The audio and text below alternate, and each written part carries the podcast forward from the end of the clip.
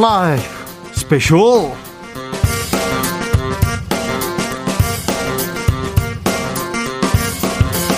2020년 12월 19일 토요일입니다. 안녕하십니까. 주진우입니다. 12월 19일, 이제 12월도 며칠 남지 않았습니다. 그런데 아직도 제가 스페셜 이런 것도 주진우 라이브도 잘 못해요. 아유, 죄송하게 생각합니다. 더 열심히 하겠습니다. 자, 토요일은 주진우 라이브에서 가장 중요하고 가장 재미있었던 부분만 모으고 모아서 그렇게 여러분께 알려드리고 그리고 묻힌 뉴스도 함께 파헤쳐보는 그런 시간입니다. 토요일의 남자 KBS 김기화 기자 오셨습니다. 네, 토요일 오늘 방송만 들으셔도 일주일 동안 나왔던 주진우 라이브에서 정말 정말 들을 만한 거 하나둘씩 놓치지 않고 들을 수 있는 주진우 라이브 스페셜 토요일 아이템을 준비해오는 김기화 기자입니다. 반갑습니다. 김기아 기자. 네. 저는 어렸을 때부터 말하는 걸 싫어했어. 남 앞에 가서 말하는 것도 싫고 네. 여러 사람이 돌아가면서 자기 소개하는 거 있잖아요. 아 부담 부담돼. 부담 너무 싫어서 도망가곤 했어요. 뭔가를 보여줘야 되는데 네. 그런데 지금 김기아 기자하고 지금 KBS에서 라디오를 하고 있습니다. 네, 라디오를 진행하고 있습니다. 자, 지금 이 영상, 이 영상으로도 만나볼 수 있습니다. 네, 유튜브에서 주진우 라이브 검색을 하시면 밑에 라이브 나우 지금 라이브를 하고 있다는 뜻이죠. 네. 그걸 누르시면은 지금도 실시간으로 함께 보실 수가 있습니다. 청취자분들께 선물도 준비했습니다. 그렇습니다. 일주일 동안 방송됐던 주진우 라이브에서 이런 거는 좋았다, 저런 건 별로였다, 요거에 대해 나의 생각 이렇다, 이런 청취 후기 보내주시면 저희가 그냥 받지 않고 선물을 드립니다. 어떤 청취 후기가 이렇게 예를, 아, 예, 예를 네. 들어 설명을 좀 이렇게 해드리자면은 지난주에 이제 윤순자님께서 묻힌 뉴스는 우리에게 생각할 거리를 과제로 던져주는 것 같아서 좋습니다. 주진우 라이브 응원해요라고 하셨고요. 좋습니다. 네. 백승구님께서는 주말도 항상 주진우 라이브 빼놓지 않고 듣습니다. 주중에 들었던 것 중에 중요한 것만 골라서 복습시켜 주어 정말 감사합니다. 주진우 라이브를 들은 날 그리고 안 들은 날의 차이가 확연하게 납니다. 조선일보에 백승구라는 사람이 계신데 그분은 아닐 거예요. 아닐 수도 있어요. 아, 그분은 아니에요. 내가 정이라님께서는 9주차 아이를 품고 있는 임산부입니다. 아이고 몸, 몸조리 잘하셔야 할 것 같은데 예전에는 우리나라에 대한 생각을 별로 해본 적이 없는데 주진우 라이브 듣다 보니까 요즘에는 우리나라에 대해서 생각을 많이 하게 돼요. 요즘에 뉴스 보기 싫다, 뉴스 보기만 해도 막 피곤하다 이런 분 많은데 저는 유- 주진우 라이브 들으면서 옳음과 그름, 진실과 거짓에 대한 분별력이 생기는 것 같아서 뉴스가 재미있어지기 시작을 하셨다고 합니다. 아이고 정일아님 훌륭한 엄마가 되실 겁니다. 그렇습니다. 태교로 주진우 라이브가 좋다는 건 어찌 아셨는지. 자, 그래서 이렇게 후기를 보내주신 분들 중에서 3 명을 추첨해서 2만 원 상당의 따뜻한 피자, 아, 쭉쭉 늘어나는 피자 상품권을 보내드리도록 하겠습니다. 집에서 가족들끼리 피자 먹으면서 주진우 라이브 들으시라고 보내드리겠습니다. 청취 후기는 어디로 보내면 되죠? 요게 이제 간편합니다. 아, 카카오톡 플러스 친구에서 이 주진우 라이브 검색을 하시면 이게 나옵니다. 요거에서 이 친구 추가를 하신 다음에 친구한테 카톡 보내듯이 후기를 보내주시면 되겠습니다. 김기화 기자 묻힌 뉴스 브리핑으로 바로 가볼까요? 네, 쏟아지는 뉴스가 너무 많죠. 그런데 우리가 또 잊지 말아야 할 뉴스, 또 잠깐 이제 제목만 읽고 넘어갔지만 정말 중요한 뉴스 이런 거를 골라오는 파헤쳐보는 그런 시간입니다. 묻힌 뉴스 브리브리 브리핑. 브리브리 브리핑 김기아 기자의 묻힌 뉴스 브리핑 첫 번째 뉴스 만나보겠습니다. 네, 우리가 지금 코로나 시국이 너무 길어지고 있지 않습니까? 네. 1년을 넘어가려고 하는데 우리가 처음에는 그렇다 쳐도 1년 정도 되다 보니까 이제 이 코로나 방역에서도 뭔가 이제 어 배려를 받지 못하는 분들에 대한 이야기도 한번 볼 때가 되지 않았나 시간이 지나면서 위기 상황이다. 이게 전쟁과도 같은 상황이다. 그렇게만 볼 수 없고요. 조금 방역에 구멍이 보이기도 합니다. 그리고 우리 주변에서 특별히 어려운 사람들이 많은 괴로움을 당하고 있습니다. 그래서 조금 살펴야 됩니다. 어려운 분들은 어려운 시기에 더 어렵죠. 그러면 그래서 어, 중증 장애인 분이 확진이 되면 어떤 일이 일어날지 여러분 상상이 되십니까? 그 이야기를 한번 가져와 봤어요. 예. 서울에 사는 정모 씨가 16일에 아침에 코로나19 확진 판정을 받으셨어요. 예. 근데 이분이 근육장애와 지체장애가 있으셔가지고 원래는 24시간 장애인 활동 지원 서비스를 받고 계셨습니다. 받아야 되는데. 받아야 되는데 확진이 되시니까 예. 이 활동 지원사 분도 자가격리가 된 거예요. 어, 그렇네요. 당연하죠. 밀접 그래, 접촉자니까. 그래야죠. 예. 그럼 이제 지원을 못 받는 상황인 거잖아요. 병원으로 옮겨서 이제 치료를 받아야 될 거 아닙니까? 그렇죠. 이럴 때 이제 병원으로 가야 됩니다. 근데 병원에 자리가 없어. 어, 병상 부족. 병상이 없어. 그래서 집에 홀로 놓이게 되신 거예요. 좀 계셔라. 예, 어. 좀 계셔라고 했는데 이게 보통 사람들한테는 아 집에 좀 계세요라고 하면은 뭐 버틸 수 있죠. 그렇죠. 집에서 주진우 라이브 들으면서 버틸 예. 수 있죠. 근데 이 주체 이, 이 근육이랑 이제 지체장애 있으시기 때문에 뭐 어떻게 하죠? 화장실도 못 가시는 거예요. Oh my god. 물도 못 드세요. 어, 이런 상황이어가지고 급하게 활동 지원자를 알아봤는데 확진자에게는 활동 보조 지원이 어렵다라고 했어요. 어, 이거 어떻게 하죠? 그래서 이분은 전동 휠체어에 그냥 앉아서 시간을 보내게 된 겁니다. 네. 하루 종일 식사도 못 하시고 어, 이거. 물도 못 마시고 화장실도 못 가신 거예요. 그래가지고 이 경기도에 그러니까 이분 서울 사시는데 경기도에 계신 아내분한테 좀 와달라고 한 거예요. 예. 아내분은 다행히 음성이었는데 본인도 자가격리 중이어가지고 보건소에 연락해서 예. 방호복을 입고 어, 아내분은 거기서 생계가 있는데 그걸 또 그만하시고 방호복을 입고 오셔가지고 지금 이 자가격리 생활을 하고 계신 거예요. 아, 지금요? 예, 예. 근데 이게 병원에 그럼 가면, 그러니까 자리가 나면 해결되냐? 예. 또 그렇지가 않아요. 왜요? 왜냐하면 자, 자리가 나서 병원에 가면은 활동 보조를 받을 수가 없습니다.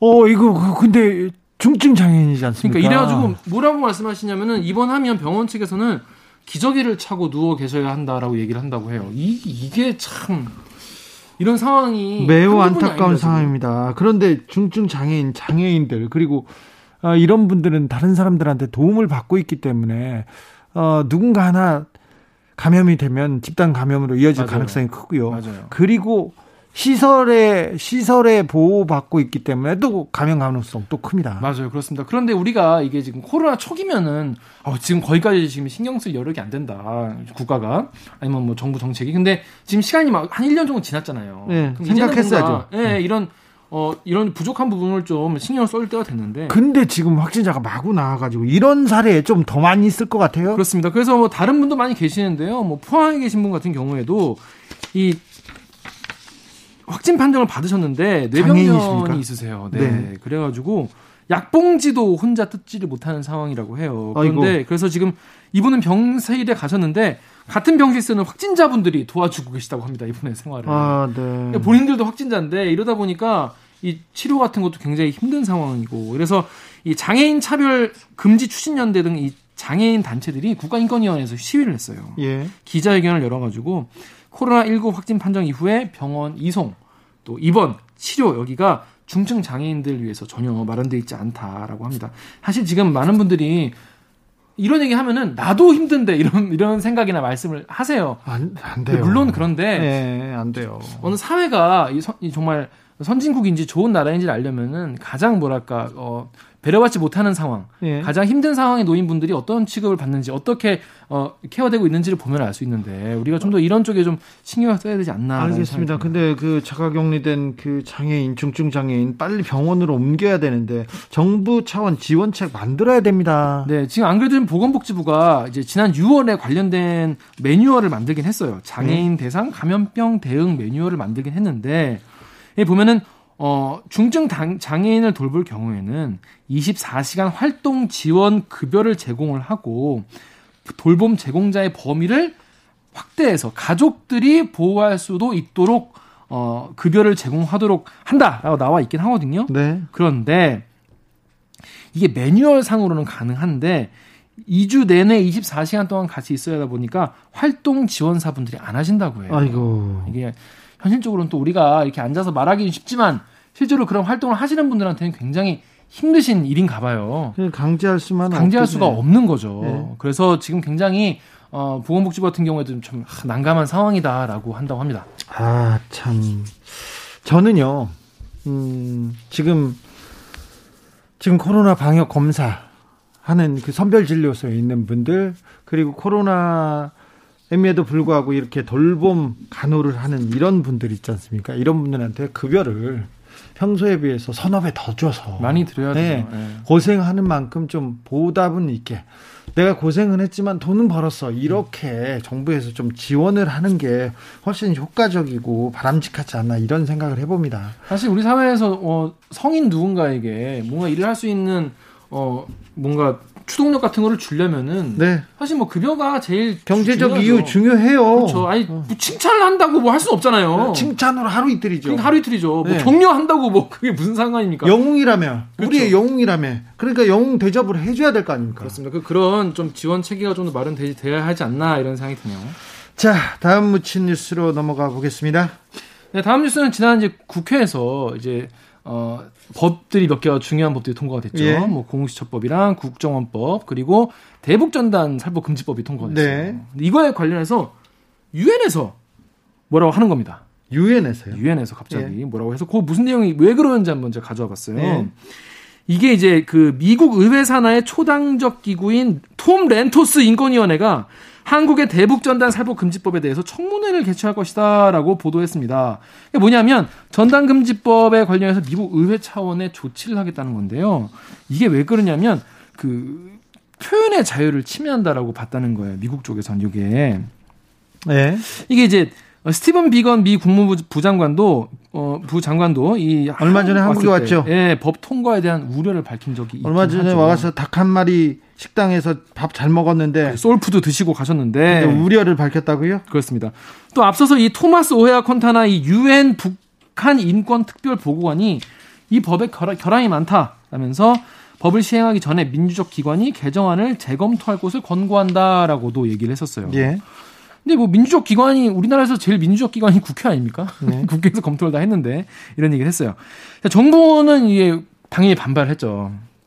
왜냐하면 예, 강경화 외무 외교부 장관이 CNN 방송에 도 출연했습니다. 네. 그래가지고 표현의 자유가 절대적인 건 아니다. 쉽게 말해서 표현의 자유가 무조건 가장 중요하다고 볼 수는 없다. 네. 어, 그리고 이 최종건 외교부 1차관도 라디오 방송에 나와서 이 법안의 본질은 접경 지역 주민들의 생존권이다라고 반박을 했어요. 예. 또 통일부도 이례적으로 유엔에 대해서 유감을 표시했습니다. 네. 그러니까 쉽게 말해서 표현의 자유도 중요하지만 접경 지역에 이제 구- 그 사시는 주민분들이 네. 불안감을 느끼고 하지 말아달라고 요청을 하는 거지 않습니까? 아, 그러면 그러니까 이- 두 가지 이제 이, 이 의견이 좀 충돌하는 상황이라는 거예요. 지금 삐라라고 하지 않습니까? 이 아, 대북 그렇죠. 전단지를 이렇게 살펴하면요. 살펴하면 그쪽에서 어 번지지 못하게 그 북한 안쪽까지 가지 못하게 거기에서 사격을 해요. 음, 사격을 해서 떨어뜨리려고. 그러면서 국지전 충돌 가능성이 있어서 이거 박근혜 정부 때도 대북 전단 살펴하면 안 된다고 계속 했던 얘기예요. 그렇죠. 2014년에 실제로 그런 일이 있었어요. 2014년 10월에 북한이 이제 대북 전단 향해서 고사포 쏴가지고 네. 분위기 진짜 안 좋아졌거든요. 이쪽에서도 대응 사격 안 할 수 없고요. 그러다 그렇죠. 국지전 생겨요. 그러다 전쟁 날 수도 있어요. 그래서 무엇보다 이제 그 뭐 삼산면이나 그쪽 이제 동, 동네 주로 예. 이제 대북 전단을 날리는 동네에 있는데 그쪽 주민분들은 굉장히 이거에 대해서 네. 불안감을 느끼시고 아, 다른 방법으로 해라. 아니 뭐 할 거면 저희 받아가서 해라 이런 말씀도 하세요. 네. 근데 이제 이제 대북 전단 날리는 분들은 이게 표현의 자유다라고 주장을 하는 건데 국제사회에서는 이런 식으로 얘기를 한 겁니다. 어, 유엔이 제시하는 근거가 있긴 있어요. 뭐냐면 세계 인권 선언 19조가 있어요. 모든 사람은 의사 표현의 자유를 누릴 권리가 있다라는 조항입니다. 그래서 제한을 두면 안 된다는 이야기입니다. 그리고 미국은 수정헌법 1조로 표현의 자유를 규정하고 있어서 다른 기본권보다 우월적 지위를 가진다라고 되어 있습니다. 근데 자, 이게 그런데 지금 이게- 수정헌법과 지금 유엔에서 세계 인권 선언을 얘기할 그, 그, 그, 그거, 그 사안에 딱 맞는 조항은 아닌 것 같아요. 그러니까 우리가 이제 주목해봐야 할 것은 우리나라 상황은 특수한 상황이라는 것이죠. 지금 뭐 국제사회의 뭐 세계 인권 선언이나 미국의 수정 헌법을 따를 정도로 이게 좀 한가한 상황이 아니다라는 입장인 거예요. 어, 우리 정부에 따르면요, 국가 안보에 관련된 사항에서는 표현의 자유를 제한될 수 있다라고 합니다. 이거는 뭐냐면 이건 또 우리나라도 나름 그 국제 규약에 근거를 해서 말하는 겁니다. 보면은 ICCPR 제 19조 3항에 국가 안보 등을 위해서 어, 국가 안보 등을 위한 경우에 한해서 법률로 명확히 규정될 경우 북 표현의 자유는 제한될 수 있다라는 조항도 있긴 합니다. 그래서 이, 유엔은 지금 이거에 대해서 어, 표현의 자유를 침해한다라는 입장이고 우리나라 같은 경우에는 남북 관계의 특성을 가- 감안을 해야 되고 이것이 실제로 어, 지- 살고 있는 주민들의 어, 불안감을 조성하기 때문에 이건 충분히 어, 뭐, 금지할 수 있다라는 입장입니다. 그런데 이 이슈가 당분간 좀 더 커질 가능성이 있습니다. 음. 어, 네, 정치적으로 이용할 가능성이 크거든요. 어, 이용하기 좋죠. 네. 이용하기 좋은 이슈이기 때문에 예. 앞으로 더 커질 수도 있고 그뭐두 번째 쟁점은 또 형량이 너무 강한 거 아니냐 이런 지적도 있어요. 이게 이제 어, 최대 3년 이하의 징역이거든요. 이제 이게 너무 과한 거 아니냐라고 하는데 우리 정부는 입법부가 그동안 국내의 판례를 고려해서 어, 결정한 것이다라고 얘기를 하고 있어요. 그래서 이제 앞으로 이제 우리나라 국회 어, 외교통일위원 어, 윤건영 더불어민주당 의원은요 페이스북에 올린 글을 통해서 국회가 충분히 토론하고, 그러니까 우리나라 국회가 한 거지 않습니까? 여, 다양한 여론 수렴 과정을 거쳤다. 한쪽 얘기만 듣고 왜곡된 주장을 펴는 게 다름 아닌 유엔이다. 이렇게 편향되고 왜곡된 시각을 공개적으로 언급하는 것은 한 나라의 주권을 침해하는 주권 침해 하는 부적절한 행동이니까 내정 간섭 하지 말라라고 따끔하게 어, 얘기하기도 했습니다. 편향되고 왜곡된 시각으로 어, 내정 간섭하고 있다 이렇게 얘기합니다. 어, 근데 미국에서 이, 이, 이슈를 가지고 계속 이용할 수도 있어요. 한국을 압박할 가능성이 큽니다. 그렇죠. 그러니까 우리 그러니까 지금 바이든 정부가 지금 새로 들어서지 않았습니까? 근데 트럼프 정부와는 다르게 바이든 그 행정부를 구성한 인사들 같은 경우에는 북한 이슈에 굉장히 민감한 분들이 많다고 해요. 그래가지고 이, 특히 이 토니 블링컨 미국 국무장관 내정자가 북한 인권에 굉장히 강경한 입장을 갖고 있는 사람이라고 합니다. 북한 인권에 강경하다는 게 북한 인권을 저기 조금 어, 향상시키기 위해서 증진시키기 위해서 노력한다 이게 아니고요. 어, 이 인권 문제를 가지고 북한을 압박하겠다는 그런 좀 외교적 수사가 담겨 있어요. 그렇죠. 말 그대로만 받아들이면 어, 안 되는 것이죠. 외교는 늘 네. 이제 상대국의 약점을 잡아가지고 다른 걸 얻어내는 그런 과정이기 때문에 아무튼 그래서 지금 외교부 외교부가 제일 머리가 아플 거 아니에요. 네. 그 외교부 당국 당국자에 따르면은 지금 어, 주미 주, 주미 한국 대사관 중심으로 지금 정부의 입장을 잘 설명하고 있고 오해를 풀고 이해도를 높이는 작업을 하고 있다. 그러니까 잘 설명하고 있다라고 합니다. 제가 이 관련된 취재를 오래 했어요. 그래요? 네, 음. 제가 공무부 사람들하고 친하지 음. 국무부 누나들이랑 네. 나이트클럽도 많이 갔어요. 그렇군요. 그리고 미국 워싱턴에 가서 네. 이 부분에 대한 미국 관료들 그리고 싱크탱크 그리고 교수들하고도 얘기를 했는데 한국의 진보하고 보수가 이렇게 갈려 있지 않습니까? 네. 우리 보수보다 미국의 민주당, 음. 미국의 공화당은 굉장히 더 보수적입니다. 음. 어, 남북 관계에 대해서 남북 관계, 남북의 화해와 협력, 통일을 음. 별로 원하지 않아요. 음. 왜 그러냐면요. 음. 분단된 상태에서 한국이 한국한테 무기를 계속 팔아먹고 음. 그리고 주한 미군을 주둔해 가지고 여기에서 발생하는 이익이 굉장히 커요. 음. 전략적 요충지인데다가 여기에서 훈련도 하고 여러 여러 그 이익이 많기 때문에 어 남북가 남북의 통일을 원하지 않는다는 느낌을 많이 받았어요, 저는. 네. 자, 그런데 그 상태에서 북한을 계속 압박할 때 압박할 수 있는 카드가 뭘까? 그래서 북한 인권 얘기를 하면서 여기에다가 그 삐라라고 하죠. 대북 전단을 살펴하는 비용을 많이 어, 미국에서 대줍니다. 음. 그래서 한국에 있는 단체들 한국에 있는 교회를 많이 지원해요. 한국 교회 목사가 하나 한 분이 미국에 있는 단체한테 돈을 받으려 받아서 횡령했다가 혼자 썼다가 이렇게 사법 처리되기도 했었어요. 아, 혼자 쓰시면 안 되죠. 네. 그런데 이런 부분이 많이 있기 때문에 어, 북한의 인권을 가지고 북한 인민, 북한 국민들의 인권을 향상시킨다. 진짜 그 취지가 아니라 대북 전단지를 살펴하는 것이 그 사람들의 인권을 위한다고 그 사람들은 주장하는데 우리가 보기에는 황당하더라고요. 그래서 제가 국무부에 가서도 싱크탱크에 가서도 싸웠어요. 음. 차라리 보내지 마라. 음. 차라리 북한 인권을 위해서 돈을 내지 마라. 음. 그게 한반도의 평화를 위해서 낫다고 해서 서로 싸웠는데 입장 차이가 있습니다. 분명히 있는데 제가 취재할 때 받는 보면 그때 10여 년 전, 10년 전의 시각하고 지금하고 하나도 바뀌지 않았어요. 음. 그래서 계속해서 말도 안 되게 아니 대북 전단지를 보내는 게 북한 인권을 위한 가장 중요한 행동이라고 활동이라고 지금 생각하고 있어요. 왜 그러냐면 여기다 자기네들이 돈을 많이 줬거든요. 음. 그래서 굉장히 민감한 이슈가 될 것도 같고요. 미국 새 정부가 한국을 압박하기 위해서 이 카드 북한 인권 카드 꼭 들고 나올 텐데 미국이 말하는 북한 인권 카드 결코 북한의 인권을 위한 게 아니라는 것도 한번 생각해 볼 점입니다. 아마 이제 그 정도는 이제 우리 청취자, 시청자 여러분들도 뭐 아실 텐데 이제 과연 이게 앞으로 미국 이거 가지고 어떻게 우리나라를 이제 압박을 할지 네. 어떤 네. 카드를 사용할지 이런 거를 좀 앞으로 어, 주의해서 지켜보면은 좀 더 보시기가 좋을 것 같습니다. 이 사안이 진행되면요. 저희가 무친 뉴스에서 다시 하겠습니다. 네. 다시 파내겠습니다. 자, 여러분께서는 지금 주진우 라이브 스페셜 듣고 계십니다. 주진우 라이브 스페셜 주진우 라이브 스페셜 김기아 기자와 함께 하고 있습니다. 본격적으로 하일리, 하이라이트 장면 다시 듣기 시작해 보겠습니다. 네, 첫 번째 하이라이트 장면은 역시 요즘에 지난주, 그러니까 요, 뭐 지난주뿐이 아니죠. 지 요 한 몇 주는 거의 이제 서초동은 거의 지금 전쟁터. 네. 전쟁터예요, 정말. 총알이 슝슝 날아다니고 있죠. 네. 그래서 지금 윤석열 검찰총장에 대해서 이제 징계 2개월, 이제 정직 2개월의 징계가 내려졌는데 이거를 가지고 어떤 분은 너무 적다. 어떤 분은 이게 말이 되냐. 어, 뭐, 어떤 분은 아니다. 이게 제일 절묘한 수다. 뭐 굉장히 많은 입장들이 오고 하고 있어요. 아, 네. 근데 이거 가지고 이제 윤 총장이 또 이걸 또 이거에 반발을 하고 있지 않습니까? 네.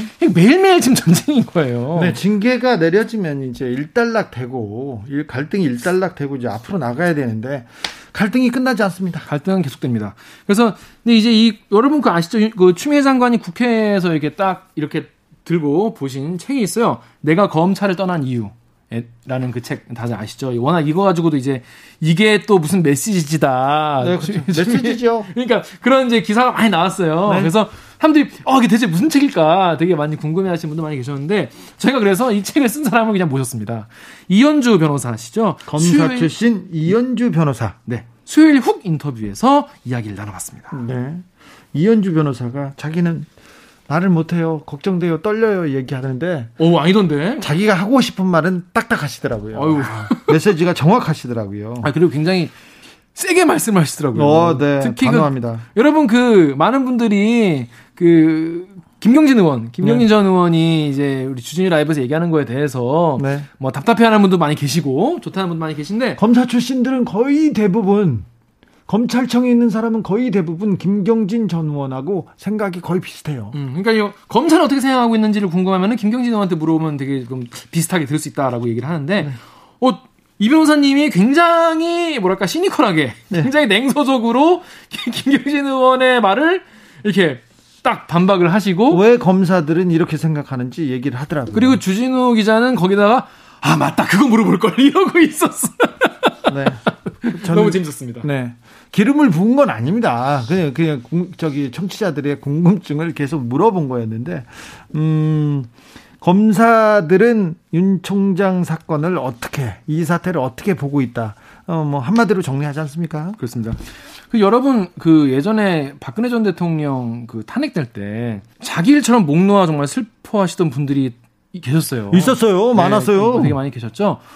근데 어떤 분들은 그분들의 이제 그 상실감에 이런 게 이해가 되지만 또 어떤 분들은 그게 다 이해 안 된다고 네. 하시는데 이번에 이 윤석열 총장의 징계에 대해서 검찰들이 느꼈을 검사들이 느꼈을 상실감이나 충격은 아마 그에 비견할 만할 것이다라고 네. 얘기를 하더라고요. 그 정도인가? 아니 저는 지금 우리 KBS 사장이 어떻게 된다고 우리 보도부장이 어떻게 된다고 그렇게 충격받을 것 같지 않은데 검찰들이 어떤 문화를 갖고 있는지에 대해서 잘 좀 설명해 주신 것 같아요. 네, 검사들이 왜 이렇게 똘똘 뭉쳐 있는지, 똘똘 뭉쳐서 화나 있는지, 그 전에 부정 부패를 보고 가만히 있던 침묵하던 검사들이 왜 지금은 발끈하는지 그 부분에 대해서 알고 싶죠. 궁금하시죠. 그러면 이 인터뷰 괜찮습니다. 그래서 제가 지금 더 자세한 이야기 궁금하신 분들을 위해서 수요일에 방송됐던 훅 인터뷰 하이라이트 부분을 지금부터 함께 듣고 오시겠습니다. 큐. 변호사님이 보기에 네. 어, 변호사님이 징계위원회에 딱 들어갔다. 그러면 이건 어떤 사안이었습니까? 어떻게 처벌할 수 있는 사안이었습니까? 저는 최소 면직은 했을 것 같습니다. 면직이요? 왜요? 어, 일단은 법관 사찰이라는 거 굉장히 중대하고 저는 중대하다고 네. 저는 보고요. 예. 그거는 예. 법관의 재판의 독립성, 법원의 독립성을 침해할 수 있는 거니까요. 예. 그래서 물론 윤 총장이 밝힌 9페이지 내용에는 보면은 뭐 판사님들이 좀 건전하게 생활을 하시더라고요. 네. 뭐 별 내용은 없었어요. 예, 예. 네. 예, 그래서 근데 취미 농구. 네. 뭐 근데 취미가 룸살롱 가게였으면 네. 예, 검사들이 협박 사건이 잘 안 풀릴 때 그렇죠. 예, 누구 돈으로 가시는 겁니까라고 말해볼 유혹을 이겨낼 수 있을까요? 또 하나는 그 어떤 부장 판사가 누구 3차장의 처, 제다 이거는 예. 사건이 안 풀릴 때 그 사람을 통해서 소정의 변론을 할 수도 있죠. 그렇죠. 그래서 아 판사 사찰 의혹을 받는 그 문건 그 부분이 굉장히 중, 중요한 부분이기 때문에 예 그리고 또 하나는 그 정보 수집하고 검증을 행한 곳이 수사정보 네. 정책관실인데 네. 옛날에 그 전시, 범정 그렇죠. 네. 그럼 범죄 정보를 수집 검증하는 데지. 네. 그건 권한 범위 업무 범위 외의 일이죠. 그윤 네. 총장이 대검의 조직을 자기 사조직처럼 활용해서 특정 사건, 자기가 관심 있는 사건에 재판부에 대해서 정보를 수집한 거 아닙니까? 네. 어제 저희 프로그램에 검사 출신 김경진 전 의원이 이런 네. 얘기했어요. 윤 총장 징계 최동욱 검찰총장 찍어낸 박근혜 정부하고 뭐가 다르냐 이렇게 얘기했습니다. 근데 이런 목소리 검찰 내부에서도 높은 것 같아요. 이건 김경진 전 국회의원이 검사 출신이니까 네. 뭐 가재는 개편, 뭐 초록은 동색, 뭐 이런 취지에서 입장에서 나온 거라고 저는 생각해요. 왜냐면은 최동욱 총장은 사생활의 사유였고, 예. 그리고 국정원을 동원해서 서초구 공무원이 그렇죠. 그 명백한 정치 불법적인 불법적인 방법으로 개인 정보를 수집해서 이분 처벌도 받으셨거든요. 예. 서초구 공무원. 근데 윤 총장의 경우에는 직무상의 사유고 예. 그리고 징계 절차라는 검사 징계법에 따른 절차를 하는 거기 때문에 네. 불, 복할 수가 있죠. 근데 최동욱 총장은 그냥 이름만 더럽혀지고 다툴 방법도 없습니다. 그렇죠. 전혀 다른 거죠. 아, 그렇네요. 김경진 전 의원 이거 전혀 다른 문제인데 제가 다음 방송에 오면 이 얘기 제가 꼭 음. 짚고 넘어가겠습니다. 어, 그런데 전직 검찰총장들 반대 목소리 오늘 다 냈더라고요. 그런데 그, 그 안에, 어, 어, 문정부의 초대 검찰총장이었던 문무일 총장 이름도 있어요. 그러니까 검찰 고위직, 전직 검찰총장들은 예, 저기 검찰총장에 대한 징계가 이거 과하다 이렇게 생각하나 봅니다. 음, 뭐 입장 차이는 있을 수 있죠. 그리고 아무래도 윤 총장의 후배니까 팔이 안으로 굽지 않겠습니까? 그럼 뭐 네. 각계에서 여러 가지 의견이 나올 텐데 특별히 뭐 전 검찰총장들의 의견에 비중을 둘 필요는 없다고 생각합니다. 저는. 아, 알겠습니다. 윤석열 검찰총장 아, 서초동 검찰 내부에서 좀 평가가 어떻습니까? 제가 얼마 전까지 취재할 때만 봐도 그, 그 검찰 내에서 인기가 별로 없던데요. 그렇진 않죠. 그렇지 않아요? 그렇죠. 거긴 검찰 공화국이고 공화국이고 검찰 공화국의 대통령님인데 네. 뭐 음, 태극기 부대에게 박근혜가 탄핵당하는 그런 정도의 충격일걸요. 아, 그래요? 그래서 지금 생각합니다. 검찰 내부가 이렇게 검사들이 똘똘 뭉치는 겁니까? 그렇죠. 네. 이게 초유의 일이고 네. 총장님을 뭐 이때까지 총장이 스스로 물러난 사례는 있어도 네. 사, 뭐 법무부 장관이 수사 지휘를 했다거나 검경 수사권 조정에 반발했다거나 이런 이유로 스스로 나간 사람은 있어도 이런 징계 절차를 거쳐서 뭐 저 불이익한 처분을 받은 사람은 첫 사례니까 충격이죠. 아, 네. 그래서 아 우리 대장을 우리 대통령을 우리 그 보스를 흔든다 이렇게 생각하는 하나요 검찰은? 당연히 그렇죠. 네. 예. 검사들이 예전에 윤석열 총장이 예전에 그 박근혜 정부 시절에 댓글 국정원 댓글 수사를 하다가 그때 사람에게 충성하지 않는다 이런 얘기를 했었어요. 네, 맞습니다. 그 당시에는 검찰 내부에서 반응이 어땠습니까? 음, 그때는 윤석열 라인에 있는 몇몇 검사들이 김태훈 검사들이 몇 뭐 어, 그 반발하는 글을 올리기도 했지만 이렇게 뭐 집단적으로 그렇죠. 다수의 뭐 의견은 없었죠. 의견 개진 없었죠. 그때는 검사들이 예. 윤석열 총장을 비난하는 사람들이 더 많더라고요. 그렇죠. 임무영 검사도 그랬었고. 예. 예. 그랬죠. 예, 맞습니다. 그런데 이번에는 똘똘 뭉쳤어요. 예. 아, 참, 좀 신기하네. 그리고 또 검사들이, 검사들이 검사, 에 대한 수사는 예. 잘안 하는 것 같아요. 이번에 예. 룸사롱 접대 사건이 예. 명백하게 있었지 않습니까? 예, 그렇죠. 그 윤곽금 전 고검장 사건도 있고요. 그렇죠. 근데 그 부분에 대해서는 수사가 국민의 눈높이에 좀 미치지 못하는 것 같아요. 음, 그건 서로 봐주고 싶죠. 왜냐면은 제 생각에는 나머지 분들도 네. 뭐 언제든. 룸살롱에서 접대받고 이러신 분들인데 마치 자기를 처벌하는 것 같을 거잖아요. 그리고 그런 예민한 사건들은 수사를 안 하면 되죠. 사실 나이혁 건사가 그 자리에 술자리에 있었고 나중에 실제로 라임 사건 팀에 네. 합류를 했는데 어 청탁금지법 위반이지 뇌물죄가 아니죠. 그건 그 술자리에서 무슨 얘기를 나눴느냐. 뭐 김봉현이 아 제가 나중에 제가 걸릴 일이 있을지도 모르겠습니다. 저 좀 잘 봐주십시오. 이런 대화가 있었을 수도 있지만 신문을 안 하면 되잖아요. 그렇죠. 조사를 안 봐주고 싶을 때는 수사를 안 하면 됩니다. 검사의 가장 큰 권한이 수사하는 것보다 수사를 안 하는 거 거기에 있지 않습니까? 그리고 윤 총장에 대한 집단적 윤 총장 징계에 대한 집단적인 반발도 이거 국가공무원법 위반이거든요. 아 그래요? 검사들은 2009년 그러니까 이명박 대통령이 언론 장악하려고 하고 쇠고기 수입 반대 시위 그 현장에서 그 즈음에서 시국 선언을 했다가 뭐 정교조 고, 교사들 다 국가공무원법 위반으로 예. 기소하고 처벌받습니다. 네. 그리고 2014년에는 세월호 사건에 예. 그 시국 선언 했던 했던 교사들 다 처벌받아요. 예. 뭐 자기 총장 지키는 게 공익에 관한 일은 아니죠. 이거 네. 다 국가공무원법 위반인데 본인들은 시국선언에 참여했던 교사들을 싸그리 모아서 기소하고 처벌했으면서 자기네들은 이제 국가공무원법 위반으로 수사하고 기소하는지 저는 지켜볼랍니다. 아 그러네요. 그것도 중요한 요소네요. 저도 네. 지켜보겠습니다. 근데 저 변호사님 네. 검사 출신 변호사들이요 검찰 편 들잖아요. 그렇죠. 네. 앞으로 또 일도 해야 되고 변호사도 해야 되는데 네. 나 내가 데리고 있었어. 나랑 같이 일한 검사야. 이걸로 돈 벌어야 되는데. 그렇지 않습니까? 그래서 검찰에 대한 비판, 예. 잘못한 거에 대한 따끔한 그 따끔한 사랑의 사랑의 뭐 말, 음. 그런 말도 없지 않습니까? 그건 비판할 거리가 있는데 비판을 안 한다기보다는 조직에 오래 있다 보면 조직 논리에 동화돼서 뭐가 문제인지도 모르는 분들이기 때문에 아, 왜 말을 안 해가 아니라 말할 게 없는 분들이죠. 아니 저는 저기 김수창 전 제주지검장 사건이나 그다음에 또 김학의 법무부 차관 사건 때 검사들이 이렇게 선택적으로 수사하고 안, 수사를 안 하는 거 부분 보고 되게 부끄러웠거든요. 근데 검찰 주변에서 아무도 이 얘기를 안 해요.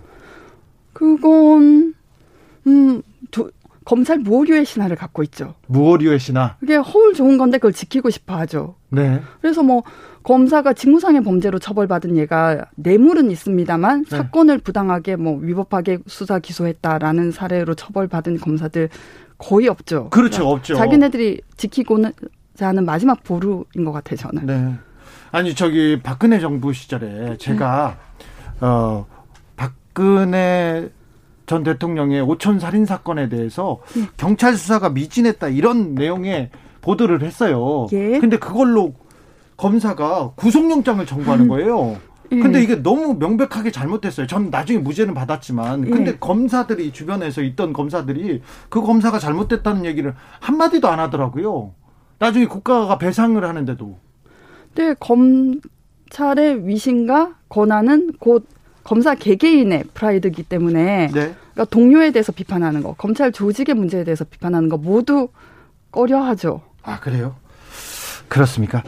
그거 하나만 또 물어볼게요. 음. 왜 검사들은 아직도 룸사롱을 그렇게 다녀요? 이상하죠. 자기 돈으로 안 가거든요. 음.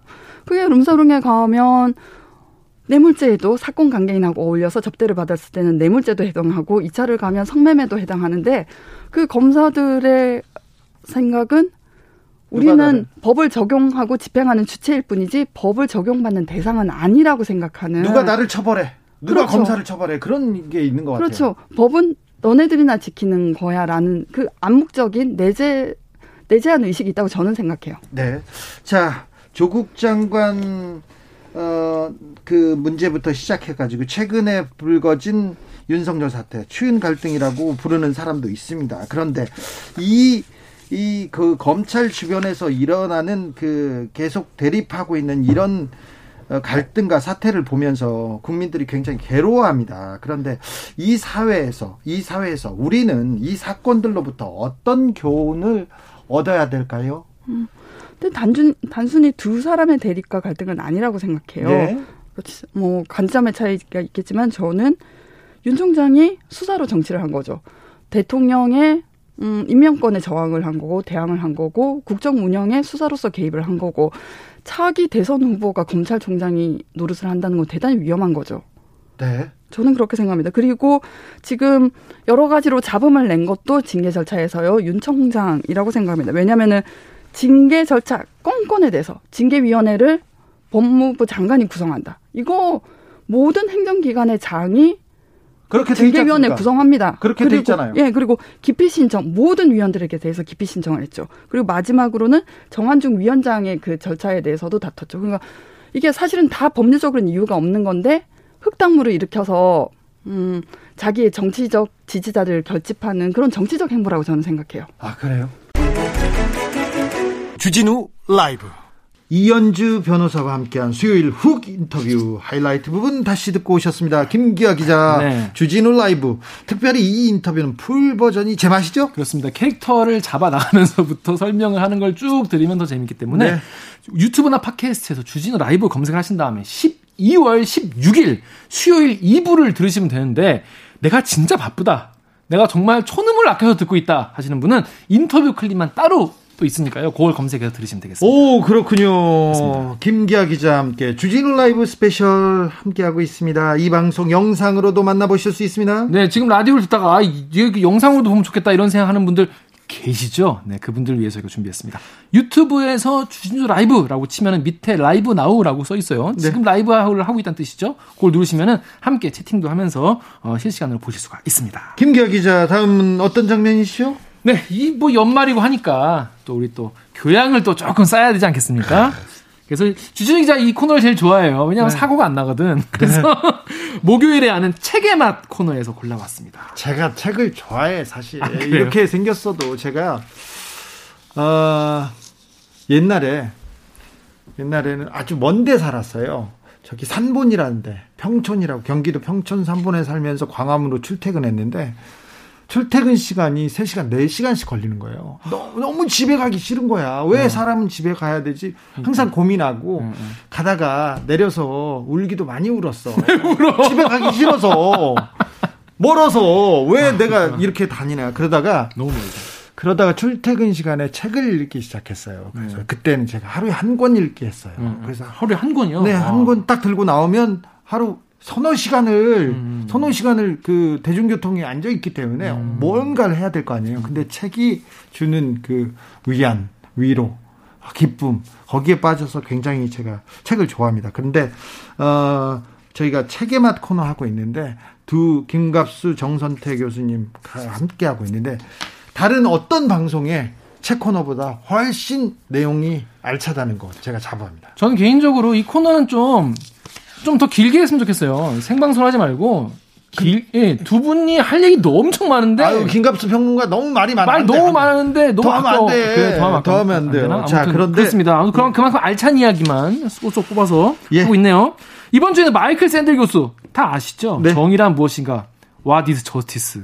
What justice is인가? 아무튼 그거. 여러분 정의란 무엇인가라는 책은 다 아실 텐데 그 책을 쓴 마이클 샌들 교수의 공정하다는 착각 네. 이게 대해서 읽어봤습니다. 자, 어, 원제는 능력의 폭정, 음. 능력주의의 폭정 음. 그런 그런 그 어, 그렇게 해석할 수도 있는데요. 공정이라는 게 능력이라는 게 본질적으로 무엇인가에 대해서 고민합니다. 능력이 어, 어떤 사람이 공부를 열심히 해서 음, 서울대에 가서 좋은 직업을 갖고 좋은 직장에서 편안하게 잘 산다 이런 거 있지 않습니까?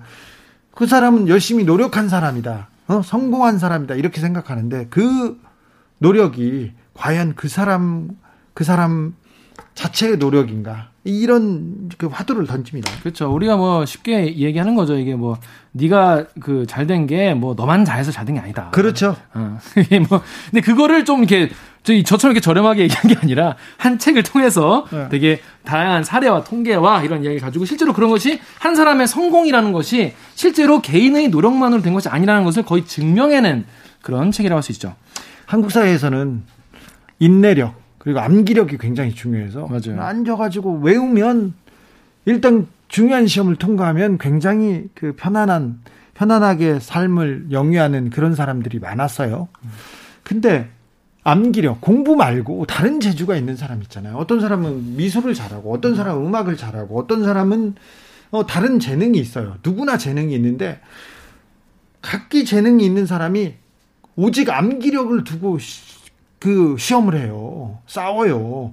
그래서 이게 무슨 불공평인가? 특별히 한국 사람들은 굉장히 열심히 공부하고 성실하게 일합니다. 근데 그거에 비해서 그 노동의 가치는 인정받지 못합니다. 근데 그 모든 것들에 대한 궁금증을 이 책에서 심플하게 풉니다. 이 음. 책은 미국에 관한 사례를 들었어요. 네. 서울대가 아니라 네. 하버드대고 네. 하버드대 간 사람이 너의 능력이 그게 네가 노력해서 된 게 아니야 이렇게 꼭 집어서 얘기합니다. 그런데 미국과 우리 현실이 너무 닮아 있어요. 그거 신기하더라고요. 왜냐하면 네. 우리가 요즘에 이제 공정에 대해서 이야기를 많이 하지 않습니까? 네. 많은 사람들이 특히 젊은이들이 공정에 대해서 굉장히 민감하고 또 쉽게 분노하고 관심을 많이 가지는데 이런 거예요. 그러니까 능력의 폭정이라는 게 능력 있으면 뭐 자기 능력으로 뭐 했으면 뭐 할 말 없지 이렇게 우리가 쉽게 이야기하지 않습니까? 자기 능력으로 한 거면 뭐 오케이지. 하지만 그게 그렇게 차갑게 얘기할 수 있다는 게 있는 게 아니라는 거예요. 네. 거기 본인 능력이라는 것에는 주변 인프라라고 하죠. 주변 환경, 또 부모님의 환경 이런 것들이 다 함께 이루어진 그리고 거기다 우연이라는 것이 요소가 플러스된 것이기 때문에 그게 쉽게 실패한 사람을 보고 아니 너는 능력이 없어 실패했으니까 그러면 다 네 책임이야. 아 넌 능력이 있어서 성공했으니 이건 다 오롯이 너의 몫이야 라고 말하는 것이 굉장히 쿨해 보이니까 저는 많은 사람들이 그렇게 말한다고 생각해요. 하지만 그건 쿨한 게 아니라 되게 어, 시야가 좀 좁은 것이 아니, 아닐까. 오히려 그 시야를 좀 넓게 보면 다른 사람의 실패에 대해서 더 관대해지고 다른 사람의 성공에 대해서도 함께 공유해야 된다는 그런 생각을 하게 되지 않을까 그런 되게 의외로 따뜻한 그런 결론이 나는 그런 책인 것 같습니다. 한국에서 굉장히 열심히 일해서 자식들 다 뒷바라지하고 그렇게 열심히 일했습니다. 근데 이 가난에서 벗어나지 못하는 사람들 정말 많아요. 정말 열심히 일했는데 노동의 가치보다 돈의 가치, 부동산의 가치 훨씬 높거든요. 그래가지고 잘못된 잘못된 세상에서 계속 가난해져요. 어떤 사람이 자기의 모든 것을 털고 모든 돈을 빌려서 자 내가 식당을 열어봐야지 해서 식당을 열었어. 올 1월에 열었어. 2월부터 장사를 해야지 그랬는데 코로나가 왔어. 그분의 잘못이 아니에요. 그렇죠. 세상이 그럴 수 있어요. 기자들은 성공한 사람들을 많이 만납니다. 성공했다는 사람들을. 근데 그 사람들이 나는 대부분 책에서는 성공의 뭐 기술 뭐 이런 얘기할 때는 거의 대부분 뭐라고 하냐면은 나는 뭘 잘해서 내가 4시부터 뭘 했어. 10시부터 어떤 투자를 했어. 막 이런 식으로 열심히 얘기를 하는데 들어가서 이제 속내를 틀어놓지 않습니까? 운이 좋았어. 얘기합니다.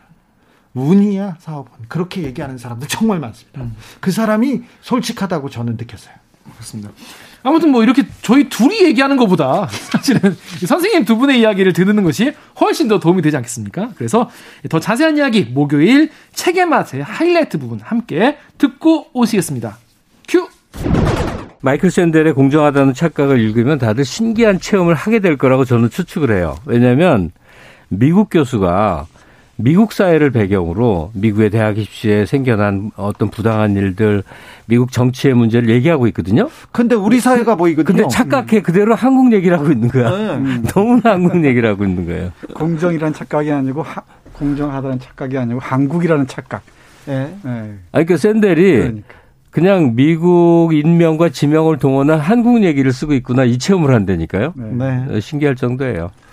아 코로나 시대에 엄청나게 그 많이 공감이 되는데요.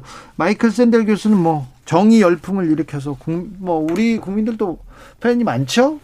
네, 정의란 무엇인가가 많이 알려져 있는데 저에게 가장 인상적이었던 책은 돈으로 살 수 없는 것들 네. 책이었어요. 예. 네, 이 돈으로 살 수 없는 것들이 많이 있죠.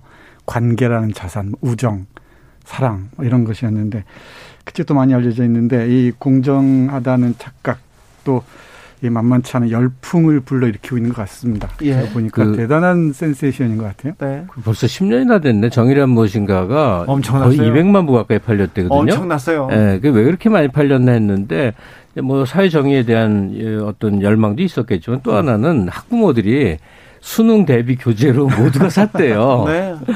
근데 음. 그 정의란 무엇인가는 그때 읽을 때 저도 굉장히 고통스러웠는데 그 쉬운 책이 아닙니다. 그러니까 정치 철학서, 그러니까 어 굉장히 좀 중간 넘어서는 읽기 힘들 만큼 어려운 책인데 요번에 소개해드리는 공정하다는 착각은 말 그대로 대중서에 가깝다고 볼 수가 음. 있는 음. 음. 일종의 사회 교양서에 가까운 것이죠. 음. 예, 뭐 샌델 교수도 우리나라를 좋아하는지 한국 저자를 위한 특별한 그 네. 앞에 이제 인사도 있고 네. 그 어, 한, 새삼 느끼지만 어, 한국이 미국화돼 있거나 굉장히 닮아 있다는 것을 오래 전부터 얘기해왔지만 미국 사회 문제를 우리도 고스란히 안고 있고 또 그게 우열이 별로 없을 만큼 비슷하다 비슷해졌다는 걸 상당히 많이 느꼈어요. 그렇죠. 네, 우리가 아메리칸 드림이란 드림이란 말을 쓰잖아요. 근데 이 코리안 드림과 만나는 그 접점이 하나 있을 텐데 이 번역자 함규진 선생도 얘기합니다마는 이 아메리칸 드림과 코리안 드림의 핵심이 뭐냐면은 능력 있는 자들이 성공하고 네. 이 성공한 자들은 도덕적이고 네. 윤리적이기까지 하다라는 그 착각에서 못 헤어나온다는 거예요. 네. 그 출발이 이, 이 책도 그렇지만 맨 앞에 교육에서 시작하잖아요. 가장 크죠. 어, 난 굉장히 재밌다고 느낀 게 있어요. 네. 이 책의 맨 앞에 첫 페이지에 예. 추천사가 쭉 나오거든요. 예. 근데 첫 아주 잘 쓴 추천사들인데 첫 번째 추천사가 전 서울시 교육감 문용린 교수고 네. 두 번째 추천사가 조희연 현 서울시 교육감이에요. 네. 이거는 교육이 이 배경에 좀 깔려 있긴 합니다만 그보단 더 이제 광범위한 얘기인데도 불구하고 우리 사회에서 이 공정함의 문제에 대한 민감성이 얼마나 교육에 집중되어 있는가 이걸 더 느끼게 됩니다. 맞습니다. 공, 정 언제부턴가 엄청난 화두가 됐어요. 지금 어 젊은이들이 특히 분노하는 지점에 공정하지 않다. 네네. 이 부분이 엄청나게 큰 뭐라고 해야 되나요? 사회 사회를 짓누르고 있을 수도 있어요. 음. 어 국정농단 때 그렇게 젊은 친구들이 분노한 지점은요. 어 정유라가 네. 정유라가 엄마 엄마 힘센 엄마 뒀다고 능력이야. 어 대학교도 함부로 함부로 가. 그리고 그 다음에 학점도 학교 안 가도 학점을 다 줘. 교수들이 벌벌 기었어. 그 부분이 있었지 않습니까? 예. 제가 좀 네네. 네. 네. 근데 샌델 교수는 지금 마침 얘기를 잘하셨어요. 이 공정하다는 착각은 원문 원서의 제목은 The Tyranny of Merit인데 우리말로 직역을 하자면 어 뭐지 이게? 능력의 독재. 능력의 폭정. 폭정. 폭정. 네. 독재. 그 얘기 원제목을 왜 얘기를 드리냐면 네. 공정하다는 게 뭐냐를 묻는 책이에요. 예, 예, 여기 아예 그렇게 던지죠. 예.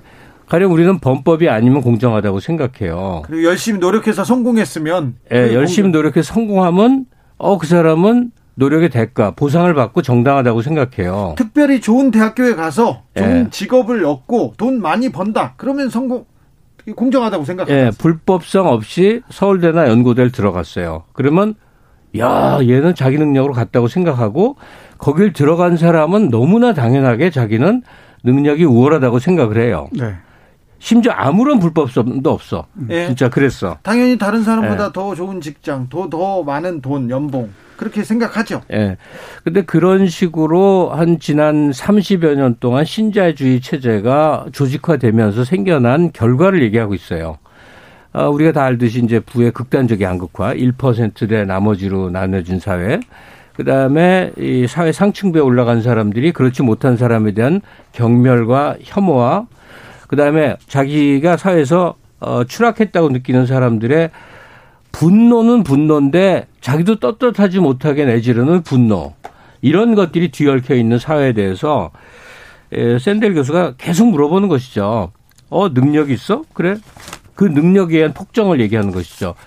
그 사람의 능력이 잘 살펴봐. 정말로 그 사람의 능력이야? 예컨대 좋은 학벌을 가졌어. 그러면 한국의 스카이 대학에 진학한 사람들의 예, 가정 환경을 한번 조사해 보면 바로 답이 나옵니다. 거의 대다수가 사회상층부고 거의 초등학교 중학교 때부터 예, 과외를 비롯한 여러 가지 관리를 받은 배경 하에서 그 환경에서 들어온 그런 것들이에요. 그게 과연 네 능력이야? 심지어 여기서 더 나가서요. 신체적 능력, 지능 이런 것에 뛰어난 능력이 받는 혜택에 대해서도 의문을 제기하는 거예요. 네. 그러면 이제 당장 보수적인 분들은 그럼 뭐 공산주의 사회 하자는 거야 이제 얘기를 하는데 2353님도 저는 공공의대 반대하면서 파업하던 의사들 생각나요 이렇게 얘기하고요. 교수님. 네. 어, 이, 뭐 의사들도 의사들이지만은 한국 사회 곳곳에 이 능력은 능력을 통해서 이, 에, 어떤 대학을 가고 공정한 그 시스템, 시험 시스템을 통해서 대학을 선이다. 예, 네, 대학에 가면 딱 선이다, 옳다라고 얘기하잖아요. 우리나라는 성공 신화가 너무 판에 박혀 있지 않습니까? 그래요. 그러니까 네. 예를 들면은 이 공부 잘하는 아이는 사탕을 두 개 먹어도 괜찮은데 성격이 나빠도 괜찮아요. 네. 다른 애를 때려도 괜찮아. 네, 못된 짓도 괜찮아요. 네. 근데 이 공부 못하는 동생은 사탕 하나 먹었다고 맞습니다. 네. 이를테면은 그리고 하버드 대학 나왔다는 사람이 얘기하면 맞아요. 하버드 대학 나왔으니까. 네. 그런 거잖아요. 예. 근데 이게 이 책에서 제가 우리나라에 중... 하버드 대학 나온 유명한 변호사 생각나네. 제대로 나온 게 아니에요. 거기서 네. 공부한 게 아니라 2년, 잠깐 다녀온 거예요. 잠깐. 네, 자. 저희 책이 주목한 게 뭐냐면은 이런 이런 재능이랄까 이런 그 이 자신의 능력은 대단히 이 사회적이고 관계적인 거란 거예요. 그러니까 자기만의 것이 아니라는 거죠. 그리고 음. 성공이라는 것은 많은 부분 우연이라는 거예요. 그리고 네. 사회 사회적 자산을 자기가 음으로 양으로 다 나눠 갖고 있다는 것이죠. 그러니까 그렇죠. 예를 들면은 부동산 가격이 오른 오른 결과 부, 부자가 됐다고 합시다. 그게 되게 우연이잖아요. 예. 근데 그것 그곳에 우연히 뭐, 뭐 지하철이 들어서거나 해서 이 공공적인 비용들이 들어갔기 때문에 그 집이 부, 어, 집, 집값이 올라간 올라갔을 터인데 많은 사람들은 그 능력을 생각하죠. 그렇죠. 근데 여기서 우연이라고 생각하는 순간에 사람들이 부에 대한 태도 또는 가난에 대한 태도가 달라진다는 거예요. 오히려 겸손해지죠. 그렇죠. 겸손해질 수밖에 없죠. 근데 에... 그 자신 능력이라고 판단하는 순간에는 아주 오만해지고 예. 그 도, 자기가 능력이 있으니까 부를 축적했고 그 그러므로 도덕적이고 윤리적이다. 이게 폭정으로 나간다는 것이죠. 지금 정선태 교수가 그 부동산 가격이 확 올라서 돈 번 사람 얘기했잖아요. 예. 너도 이책 그 안에 들어있는 얘기는 아닌데 재밌는 생각이 떠오르는데 한 20여 년 전에 책 방송하느라고 제가 제일 읽기 싫어한 책을 매일 읽어야 됐던 때가 있는데 뭐냐면 성공하는 비법 서적들이에요. 아, 저는 그런 거 너무 머리 아파서. 이렇게 하면 주식 성공하고 이렇게 하면 부동산 되고 이렇게 하면 건강해지고 이렇게 하면 인간관계 많이 맺고 그런 책이 지금도 뭐 수도 없이 나와요. 나 이렇게 해서 성공했다. 네, 나를 따르라. 그 책대로 하나도 안 되게 돼 있습니다. 왜냐? 그 책에는 뭐가 빠져 있느냐? 그 비법의 주위를 둘러싸고 있는 인프라들이 다 빠져 있거든요. 네. 그러니까 행운의 요소들 그런 그런 그러니까 샌델 교수가 말하듯이 어떤 사람의 성공은 그걸 둘러싸고 있는 여러 공동선 그렇죠. 모두가 함께 관여되어 있는 부분을 고려하지 않는다면 매우 뭐 잘못 인식한 거라는 거죠. 주진우 라이브 김갑수 평론가 그리고 정선태 교수와 함께한 목요일 책의 맛 하이라이트 부분 다시 듣고 오셨습니다. 이 방송 full 버전은 어디서 들을 수 있습니까? 네, 유튜브나 팟캐스트로 주진우 라이브 검색을 하시고요. 12월 17일 목요일 2부를 들으시면 되겠습니다. 김기아 기자 오늘도 주진우 라이브 스페셜 감사했습니다. 고맙습니다. 네, 자 어, 선물은 어떻게 준다고요? 아까도 말씀드렸지만 이 카카오톡 플러스 친구에서 주진우 라이브를 검색하신 다음에 이 친구 추가하시면 됩니다. 친구 추가하신 다음에 친구에게 카톡 보내듯이 일주일 동안 방송되던 주진우 라이브에 대한 청취 후기를 카톡으로 보내주시면 되겠습니다. 그러면 저희가 세 분을 모셔서 2만 원 상당의 뜨끈한 피자 쭉쭉 늘어나는 어, 피자 상품권을 보내드리도록 하겠습니다. 그리고 김기아 기자도 덤으로 드리겠습니다. 그 정말이 실화입니까? 네. 예. 네. 자, 김기아 기자 오늘도 수고 많으셨습니다. 고생하셨습니다. 주진우 라이브 스페셜 여기서 마치겠습니다. 저는 다음 주 월요일 오후 5시 5분에 돌아옵니다. 지금까지 주진우였습니다.